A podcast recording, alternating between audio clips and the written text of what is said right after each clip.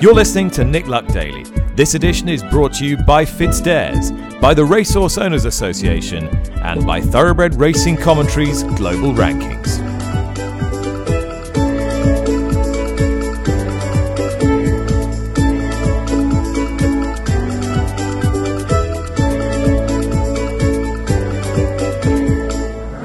Good morning. Welcome to the show. Thanks for listening. Wednesday, March the 9th, bright morning here in TW11 with just six days to go until the Cheltenham Festival. Stay tuned because I'll be talking to Emmett Mullins, who has lots of really interesting runners in the handicaps at the festival next week and might have a very interesting one uh, in the Imperial Cup at Sandown Park on Saturday. Also in this programme, we'll be catching up with J.A. McGrath with his weekly bulletin from Hong Kong, with Tattersalls marketing director Jimmy George, and I'll also be speaking to the Totes Jamie Hart about a brand new competition which could see you adding significantly to your punting earnings next week if you're successful in a brand new competition that is run by the Tote. And there are 50 places in that competition up for grabs for listeners of this podcast. But first of all, news broke yesterday that the chair of the British Horse Racing Authority, Annamarie Phelps, will not seek a second term when her current term expires in May. In a rather surprising development and somewhat unusual, it was also announced that existing independent board director Joe Saumarez Smith would immediately take over as chairman. So a coronation, in effect, rather than a, a process of succession. Uh, Lee Mottershead, senior writer from the Racing Post, is with me now. Did this come as a surprise to you, Lee?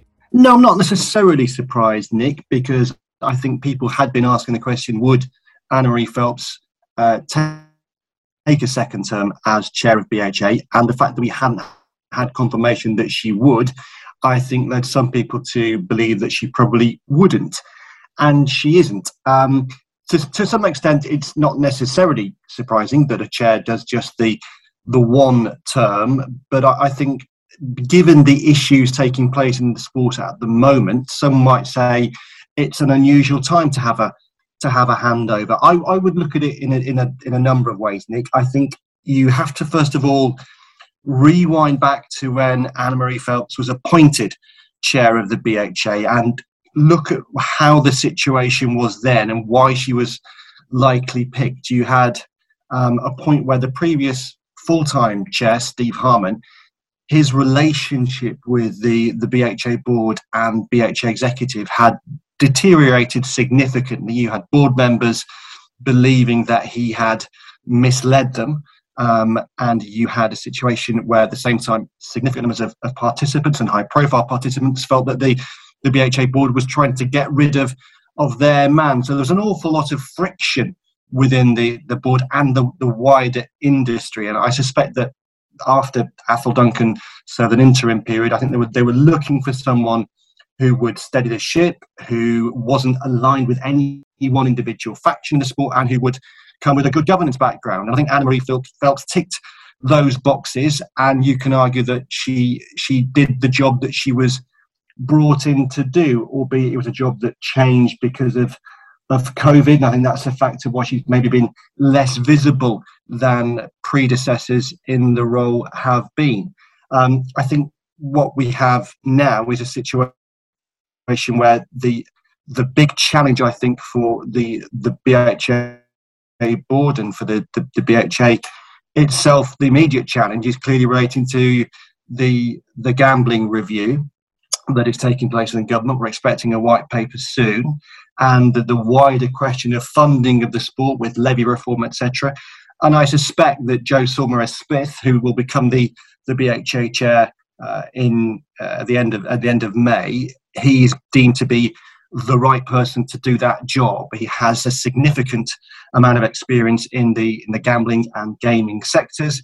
He's involved in a senior way in in groups within the industry looking at levy reform and uh, the, the, the, the, industry's relationship with the, the gambling sector. So I think he is deemed to tick those boxes, but it still is quite unusual, Nick, for a BHA chair's uh, successor to be announced on the same day that the current BHA chair's departure is announced at all. That is unusual. Um, the, the question clearly when someone leaves a post is how good were they in the post? And I think we will be able to, to give a definitive or a more definitive answer on that in relation to Annamarie Phelps when we get to the point where she leaves, because within her within the BHA statement yesterday, the key quotes in many ways related to what Annamarie Phelps sees as now her final big mission in the job. She said yesterday that there was now recognition that the BHA board will maintain responsibility for both regulation and governance matters, with an additional responsibility for leading the strategy for industry growth on behalf of our shareholders. Mm. She went on to say that the tripartite system would be reviewed. Now, if you go back to November, there was an attempt by BHA stakeholders from within racecourses and participants to drastically change the way that the sport was governed and for the BHA to become really only a regulator, to, to move out of that, that, that commercial governance role. It looks as though Annamarie Phelps has secured, in principle, uh, an acceptance from stakeholders and BHA shareholders that that won't be the case and that the BHA will continue to lead on governance matters. And that is very significant because that is a, that is a huge turnaround from what the, the hijack attempt, if you like, in November was setting out to do. And I think it's it would be very much welcomed, or I would very much welcome it, if we get to that point at the end of May, and that is secured because I think governance by by stakeholders and by member interests is a flawed idea, and it also goes directly against what government uh, is seeking from sport. Uh, notable strong support for Joe Saumarez Smith from the man who was part of the triumvirate that initially appointed him to the board of the BHA, the former BHA chairman, Steve Harman, who, who still seems to be quite a significant figure uh, behind the scenes, Lee. And, and, certainly those close to Harman were enthusiastically tweeting their support of the change of leadership last night. Yeah, and it is interesting, Nick. I mean, as you say, as I said, St- Steve Harman was the the reason why I think the the sport was looking for a chair like Annamarie Phelps. But there's no doubt that he has continued to play um, a an interesting behind the scenes role, and his continued uh, interest and involvement in matters has been to the great frustration of the BHA executive. There clearly is a faction within the sport that that believes in what he he says and what what he what he's doing, and the fact that they are welcoming uh, the appointment of someone he is backing is probably not something that we should we should overlook. But uh, but I think it would be to the sport's great benefit if we can get to a point, as I say, in the middle of this year where there is clarity in what the BHA is there to do. I, I thought Peter Savill, a former BHB chair, was exactly right last last November when he was decrying this attempt to to weaken uh, the BHA. I think it, it's absolutely right that at a time when the, the, the, tripartite system that was brought in has, not surprisingly, uh, shown itself to be a model that, that results in, decisions not being taken. You, you, you, can't get agreement from, from the two sides. I think the BHA needs to be needs to be stronger um, as a body. Annamarie Phelps can can achieve that by by the time that she leaves office. She will have had a significant success, um, and um, I would hope that all sides of the sport, even even those who are wild supporters of, of the former chair Steve Harman, can accept and acknowledge that. Lee, sad news that the uh, owner Robert Ogden, Sir Robert Ogden, who for many years was associated with some of the best horses, first over jumps and, and then on the flat, has died. Nick, I think there, there, are two things I, I just personally remember. One, one was I would I've been doing a piece for the Racing Post looking back at the, the 25th anniversary or marking the 25th anniversary of the, of the Bomb Scare Grand National. And I was speaking to, to Edie Roach, the, the lady whose house uh, backs onto the racecourse and in effect held a house party of, of jockeys and racing professionals um, when it became obvious that the Grand National wouldn't be staged. And she told me about how Sir Robert his brother were stood outside the house in, in, in the cold. And at first they, they didn't want to, to come in. Eventually they did. And they were adamant that they wanted to pay her for all the, the money that she spent in holding this party. And she insisted she wouldn't take any, any money from them. And therefore, a few days later, uh, Sir Robert sent a very sizable cheque uh, for Edie Roach to give to a charity of her choice, which which which she did. And I think he was an enormous man for supporting uh, charities. Um, he did an enormous like a man of good in that regard. And I'd also say that I, I remember speaking to him at, at York, Nick, two or three years ago, maybe at the Ebor meeting, and we just started talking about some of his old his old jump stars, and then subsequent to that, back in January of last year, I had an email, a letter uh, sent from him that, he, that had a picture of eight of his of his jumps greats from the past at his Sickling Hall stud in Yorkshire, and that picture and the way he'd spoken about them when we when we chatted at York, for me, underlined how much he still loved those horses and how much they meant a great deal to him. So I think what we what we shouldn't uh, forget is that although he had moved away from horse racing in the final years of his life, he did really love his horses, and that is something that we should applaud. And we should also applaud how much good he did for many charities. And, and I, I'd like to applaud John Randall for managing to include this published in your paper, The Racing Post, uh, obituary of Sir Robert Ogden, where he says um, Sir Robert Ogden was occasionally interviewed in the winner's enclosure, but he shunned publicity, preferring to let his horses do the talking. Nevertheless, the elderly divorced tycoon attracted the attention of gossip columnists when seen on the racecourse with a succession of beauties who were several decades younger than him. He named Sanda Camillo after one of them, but by the time the filly was racing, he'd already moved on to his next Brazilian companion. That's John Randall writing in today's Racing Post. Now, as you will be able to hear, it is wet this morning and very windy uh, in County Carlow in Ireland, where I speak to Emmett Mullins. But this is an important phone call because this time last year, uh, Emmett put us in the right direction of a Cheltenham Festival winner. He's got a stack of horses with good chances. Emmett, I will try and keep this relatively brief. Um, how many do you think you're going to be bringing over next week? I think we three runners and uh, all three with three live chances.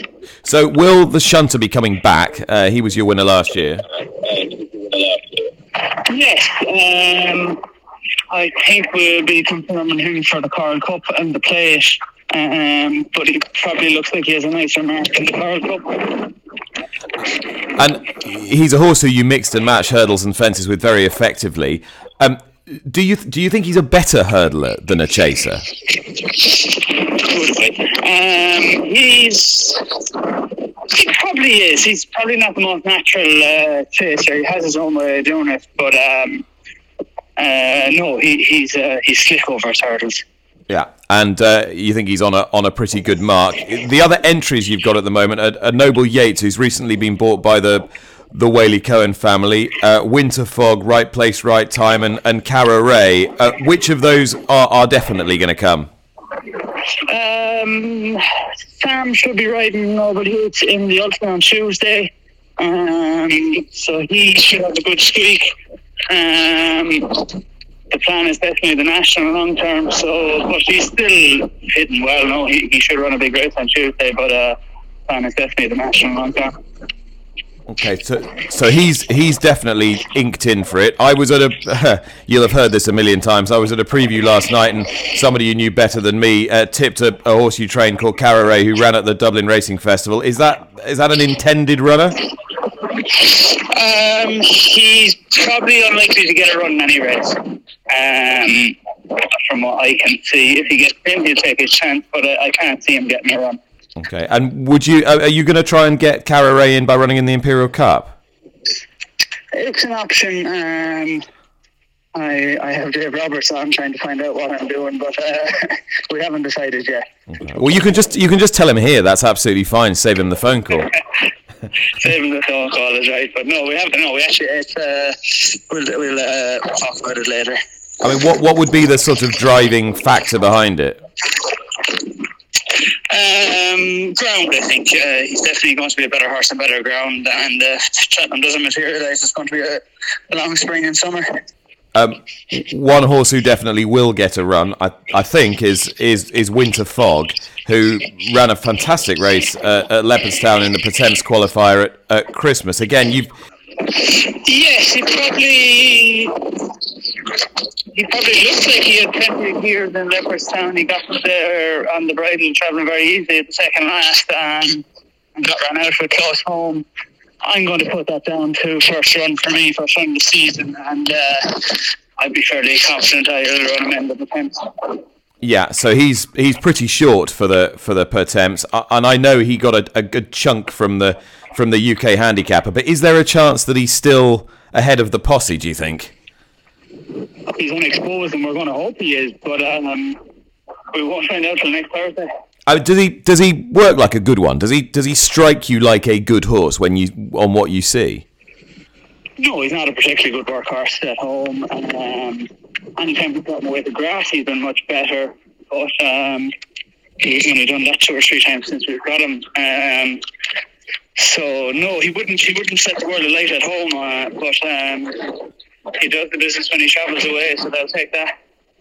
And uh, uh, when you were saying earlier on that you didn't think that uh, Ray would get into to any race, will you get uh, right place, right time into a race? Unlikely as well. Uh, I'd probably confirm him for the Kim Muir, but I think he'd be a pound or two shy on last year's ratings to get in a run as well.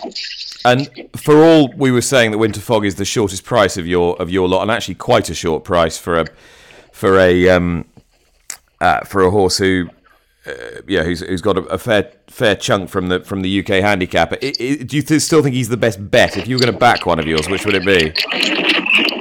I'd probably take the horse that's been there and done it, the Shunter. Um, he's won twice in Cheltenham from two visits there, so uh, you'd have to be confident he's going to run his race again whenever wherever he turns up. Emmett Mullins there, playing his cards close enough to his chest about whether he was going to run Carreret in the Imperial Cup on Saturday, but otherwise pretty informative about where some of those horses were going to land up next week, and he's got more than a chance or two of a winner. Well, there's all sorts of ways you can play the Cheltenham Festival as a as a punter, uh, but you might not have thought of joining a betting competition. I'm not talking about a tipping competition. I'm talking about a betting competition in the style of what Americans might call a handicapping contest. Uh, to explain more, here's the totes, Jamie Hart. Jamie, what are you offering next week? Yeah, so next week it is very much like the handicapping competitions that you'll see at things like the Breeders' Cup. So where every where a bunch of uh, punters get together and they, they fight it out. Just betting normally, it's that they're all in control of all their stakes and their and their uh, their betting plans, and it's whoever can make the most money over that period, and then they get rewarded on top of that. Of course, they they keep all their winnings, um, so but you just get rewarded on top. So this this week, next week, the Cheltenham we're putting out just over fifty-five thousand pounds worth of prizes with a kind of with a daily prize and an overall weekly prize for a betting competition that's limited to a thousand people entering. So you know, I mean, even I can do that kind of maths. If there's fifty-five thousand pounds being given away and there's a thousand people entering, you want to think that you can earn more than fifty-five quid out of it. There's ten grand a day um, just for beating the totes representative, which is my colleague Jamie Benson. He'll get given a three hundred pound. Well, I, fan- I fancy having a crack at that. Exactly. Well, and you, you know, if anybody knows Jamie Benson, I can assure you, he is he is not a dangerous judge but he will he will be trying to do his best with his, his three hundred pounds. Needless to say, if he loses his three hundred pounds, then of the thousand people playing, there will be a considerable number of them that will do better than Jamie Benson. So they'll be you get to share. If you beat Jamie Benson on the day, you get to share the ten thousand pounds. It'll be interesting there just where he ends up because he might if he's one hundred and fifty quid up, there might only be yeah hundred people beating him, and the, you know, it's, it's worth having. And, and, or even fifty, you know, if he does very well. And unlike unlike in America, where you have to buy your way into these competitions, in addition to staking all your own money, here, yes, of course, you have to stake your own money to to play as you normally would, but you're actually buying us the entry into the competition, right? Yeah, yes, but because it's because it's a new. A new right, the, the, the dog wants to have the dog wants to have a go as well, by the sounds of it.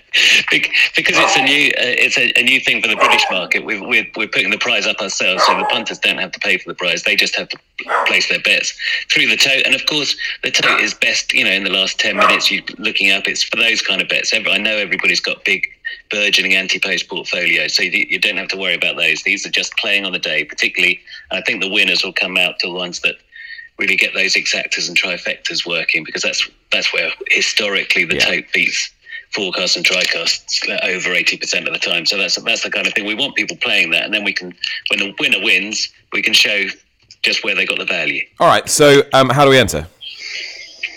Well, what we'll do, I'll give you a link, Nick, so that you can put it when you put the podcast out. People can follow the link, and we'll have a we'll we'll keep. Uh, because because it's limited to a thousand in total, we'll, we'll give you uh, 50 places for people that, that are listening to the to the Nick Luck podcast. Uh, we'll keep them to one side, and, and people can just click on that link, opt in, and you'll be in. And the link that you need to enter the competition is tote.co.uk forward slash promotions forward slash tote 1000. Tote.co.uk forward slash promotions slash tote 1000. Now, for a limited time only, you can subscribe to the Racing Post Members Club and pay just £9.99 for your first month. That's £9.99 to unlock the Racing Post digital newspaper, which of course is worth over £100 per month. You get award winning online content, of course, and unlimited replays from all the UK and Irish racecourses, uh, advice from tipsters like Tom Segal and Paul Kealy, and so much more. And you can take advantage of this introductory offer in association with us here on the podcast by heading to racingpost.com forward slash Nick Luck Daily. I mean, there is precious little sign, it has to be said, here in the UK of spring being in the air, except for the fact that on my desk this morning landed the catalogue for the uh, Tattersalls Craven Breeze Up sale, um, which I've got quite a long association with because it was the first sale that uh, I think I, I, broadcast way back in the day in about 2004 or 5. Um, which began an association with Jimmy George, marketing director of Tattersalls, who's with me now. Right, the Breeze Up catalogue is, is here um, Jimmy. Hopefully, the weather will be warmer by the time those two-year-olds are, uh, are flying up next to the Rowley Mile. Are you pleased with what's in there? Yes. Good morning, Nick. As you say, it's a certain sign of sign of that springs with us, even if, as you say, when you look out the window or march out the front door, it's not quite as obvious. But yeah, look, a really good Craven Breeze Up catalogue, um, 162 lots catalogued, and um, we are looking forward to seeing all of them strutting their stuff down parallel to the Rowley Mile on on April the 11th, starting at 9:30 in the morning. So uh, no, it's, it's the wheel keeps turning. The wheel keeps turning. Uh, we've talked quite a bit over the years about the way the complexion of the breeze ups has changed, particularly the sort of elite breeze up sales has changed a bit from just being you know fast, precocious. I want a horse at Royal Ascot to something a bit more varied, a bit more breadth, a bit more variety.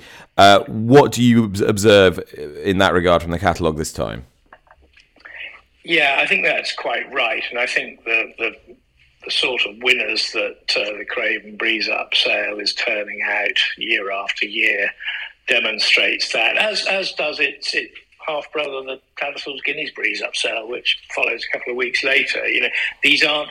Yes, there are some. Of course, there are some smart, precocious two-year-olds that will come out of the Craven Breeze up sale every year, and uh, that's very much part of its ethos as well, and is is reflected in the fact that we offer a, a very substantial one hundred and twenty-five thousand pound bonus for any two year old that comes out of the Craven Breeze up sale that wins one of the six two year old races at Royal Ascot. So, yeah, and uh, that's a very real prospect that, that, a, that a horse will win that bonus. But equally, the other side to the bonus, so in total there's £250,000 on offer, is for, for any Craven Breeze up two year old that goes on to win a two year old Group 1 race in in the year it was purchased.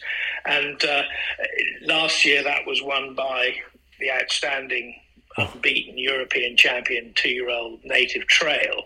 Um, who won his bonus when he won the first of his two Group Ones last year, the National Stakes at, uh, at the Curragh. You know, and he, I think, look, I'd be slightly over egging it to say he typifies what the sale is all about because you don't you don't churn out unbeaten champion two year olds every year, but he is and always was a fine, big, scopy horse who who looked. Um, he was magnificent looking two year old, but who always looked as if he'd have the scope to go on as a three year old. Um, certainly, his physique suggests that, and uh, it's it's it's no coincidence. Obviously, mm. as an unbeaten two year old, but he's he's very much favourite for the 2,000 guineas coming up in. Uh, coming up shortly. So, yeah, it, it, I think the great thing about the Craven Breeze Up is that it has now established this reputation for producing some of the very best two year olds to be found in Europe every year. But tough, hardy, durable horses which have scope and which will go on to enjoy. Uh, long-lasting careers at a very high level, and uh, that's what I think. You know, the buyers know that there's there's a little something for everyone in that respect, and and it's not a one-dimensional sale by any means, and neither is the Guineas Breeze up. Jimmy George there, eyeing up the spring, eyeing up those international buyers as well. We're heading off further afield now to Hong Kong and to J.A. McGrath. Hi, Nick. Well performed horses from Europe and Australasia can go either way when exported to Hong Kong. Some thrive, others don't. Pure and simple. Remember Russian Emperor, the Galileo side's son of champion Aussie mare Atlantic Jewel? He won the Hampton Court at Royal Ascot and found his way to Hong Kong, no doubt for a sizable sum. Instant success in his new home? Not exactly. Russian Emperor took 12 starts to break his duck in Hong Kong in the Gold Cup. Admittedly, he was also runner up in the Hong Kong Derby and placed behind Japanese star Loves Only You on International Race Day in December but there was nothing overnight about it. And while we're reminiscing, now here's one. What about Berlin Tango? Ex Andrew Balding for George Strawbridge, he won the Kempton Classic Trial in June 2020, defeating Piledriver no less. Then he went to Hong Kong and he's been struggling to make his mark. He's currently 0 from 15 there. Sorry to take you around the houses on this, but the point I'm trying to make is that good form in other countries does not guarantee success elsewhere, particularly in Hong Kong. The relevance of this observation is that there's a horse called Atomic Force making his Hong Kong debut in race 8 at Happy Valley today. He won three of his four races for Kevin Ryan, including the Group 2 Prix Robert Papin at Chantilly in July last year. He was rated 114, which placed him in the top 10 in European two year old classifications. He's fast, and his new trainer Casper Fownes has had this Class 3 handicap over five furlongs earmarked for him for some time. Vincent Ho will ride. All that said, I think he's got a stiff task awaiting him on his first run in Hong Kong. Over the thousand at the Valley, he'll have to be sharp and streetwise to lie up with speedster Nervous Witness and the city track is so tight there's no margin for error for a former European. Zach Purton is back on nervous witness, and that spells danger for the opposition. We will watch Atomic Force with interest.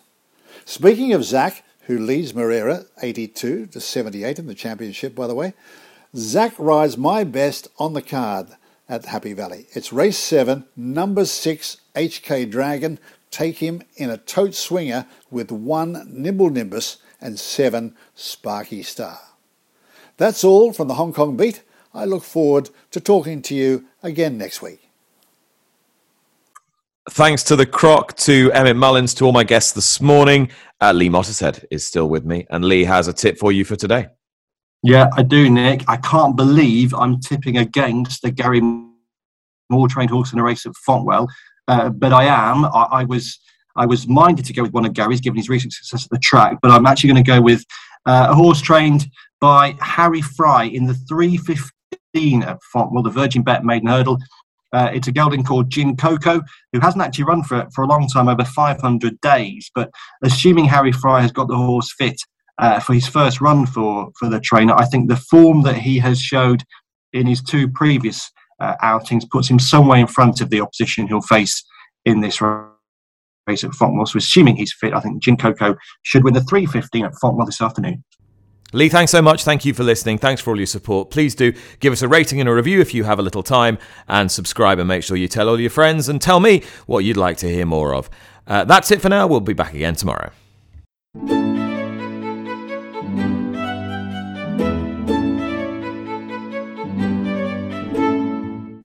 You've been listening to Nick Luck Daily, brought to you in association with FitzDares, the Racehorse Owners Association, and Thoroughbred Racing Commentary.